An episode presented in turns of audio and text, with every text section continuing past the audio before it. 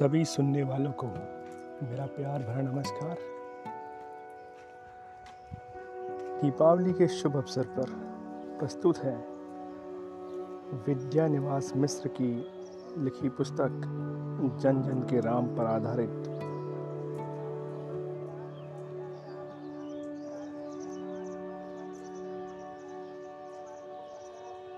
विद्या निवास मिश्र, एक बहुत ही उम्दा लेखक, हिंदी साहित्य के जैसा कि हम सब जानते हैं कि जब श्री राम लंका विजय के बाद अयोध्या आए तो अयोध्या वासियों ने उनके स्वागत में घर घर दीप जलाए और अच्छाई की बुराई पर विजय का प्रतीक बना ये त्यौहार। और श्री राम के इस विराट स्वरूप को इसी अर्थ में देखते हुए हिंदी साहित्य में बहुत सारी रचनाएँ लिखी गई। कई संतों, कवियों, निर्गुणियों, वैरागियों और विचारकों ने कई सारे रचनात्मक लेखक किए, जैसे वाल्मीकि, कालिदास, तुलसीदास भभूति केशव कबीर, मीराबाई गुरु नानक गुरु गोविंद। इसके अलावा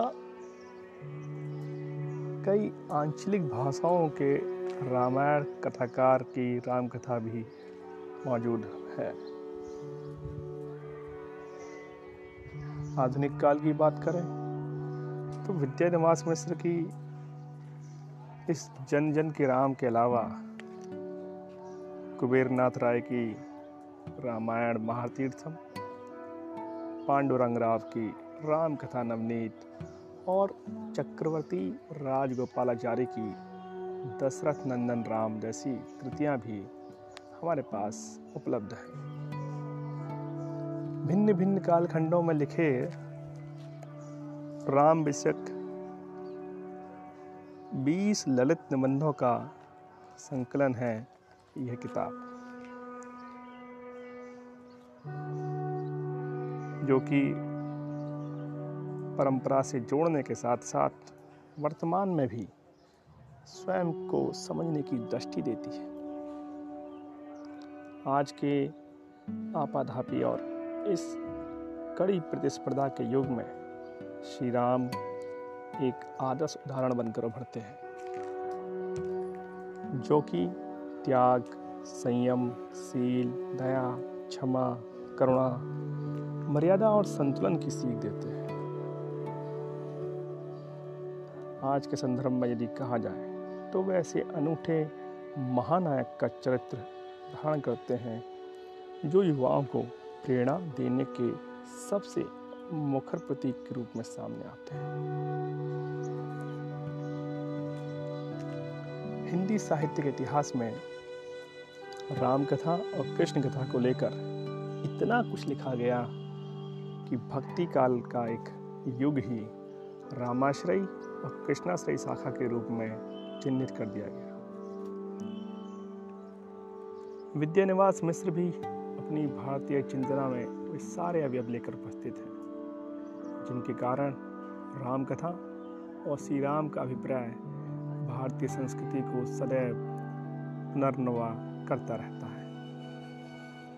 उनका सांस्कृतिक लेखन श्री राम को प्रतीक के रूप में चुनते हुए, दरअसल भारतीयता की परिकल्पना का एक शस्त्र बनता है। वैसा ही प्रतीक जैसा कि महात्मा गांधी ने रघुपति राघव, राजा राम जैसे समावेशी भजन के द्वारा राम राज्य की परिकल्पना में देखा था। इनके निबंधों में श्री राम को विभिन्न दृष्टियों से देखने का अनुसंधान किया गया। जहाँ विद्यानिवास मिश्र सूक्तियों में विशद ग्रंथों के भाव को बहुत ही सरल शब्दों में पाठकों के सम्मुख प्रस्तुत कर देते हैं। इनमें से कुछ सूक्तियाँ पढ़ने लायक हैं, जैसे रामायण काव्य का बीज करुण है। यह कालिदास के रंगवंश में मिलता है और यही बात भवभूति में मिलती है। तो परंपरा कहीं इसका निरंतर स्मरण दिलाती है। काव्य शास्त्र के अधिकतर ग्रंथ इसका स्मरण कराते हैं कि रामायण करुण रस प्रधान काव्य है। एक और उदाहरण। उत्तर रामचरितम राम के मन की बात करने के लिए है एक और सूक्ति लेंगे। राम की कहानी स्मृति नहीं है, साक्षात्कार है। जब तक वह कहानी साक्षात्कार है, तब तक राम भी सामने रहते हैं। उनके बारे में तीन विशेषण बड़े महत्वपूर्ण हैं। पहला, वे कृतज्ञ हैं। दूसरा, वे साधु हैं। तीसरा, वे अधीन आत्मा है। कभी भी मन में कभी दीनता का अनुभव नहीं करते। ये तीनों ही मानवीय गुण हैं। कोई कुछ भी भला करता है तो श्री राम उस उपकार को आजन्म याद रखते हैं। इस तरह से सुभाषितों की भाषा में लिखी गई श्री राम की महिमा का बखान ही यहाँ रचनाकार का अभिष्ट है, जिससे वे समाज को प्रकृति से और मनुष्य को उदार चरित्र से जोड़ने की बात कहते हैं। इन निबंधों के विषय भी राम कथा को हर कौन से स्पर्श करते हैं।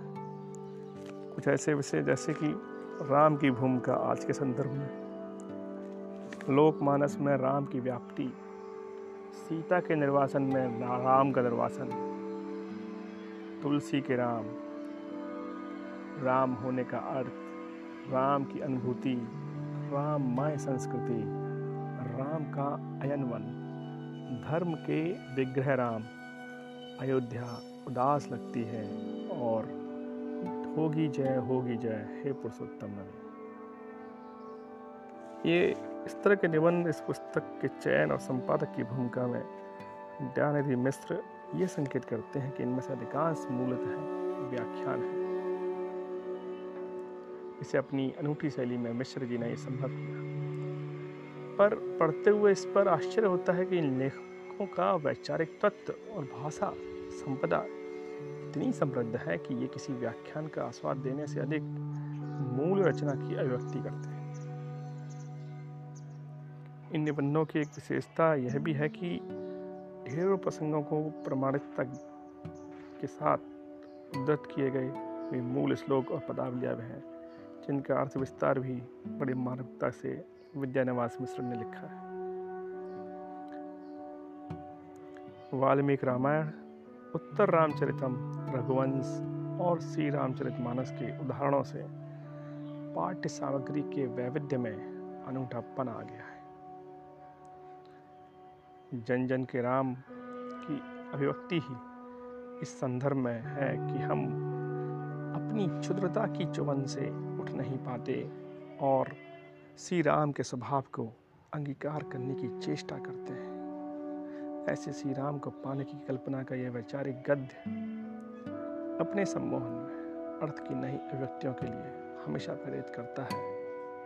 तो ज़रूर पढ़ें जन जन के राम, लेखक विद्यानिवास मिश्र। वाणी प्रकाशन, मूल्य मात्र तीन सौ पचानवे।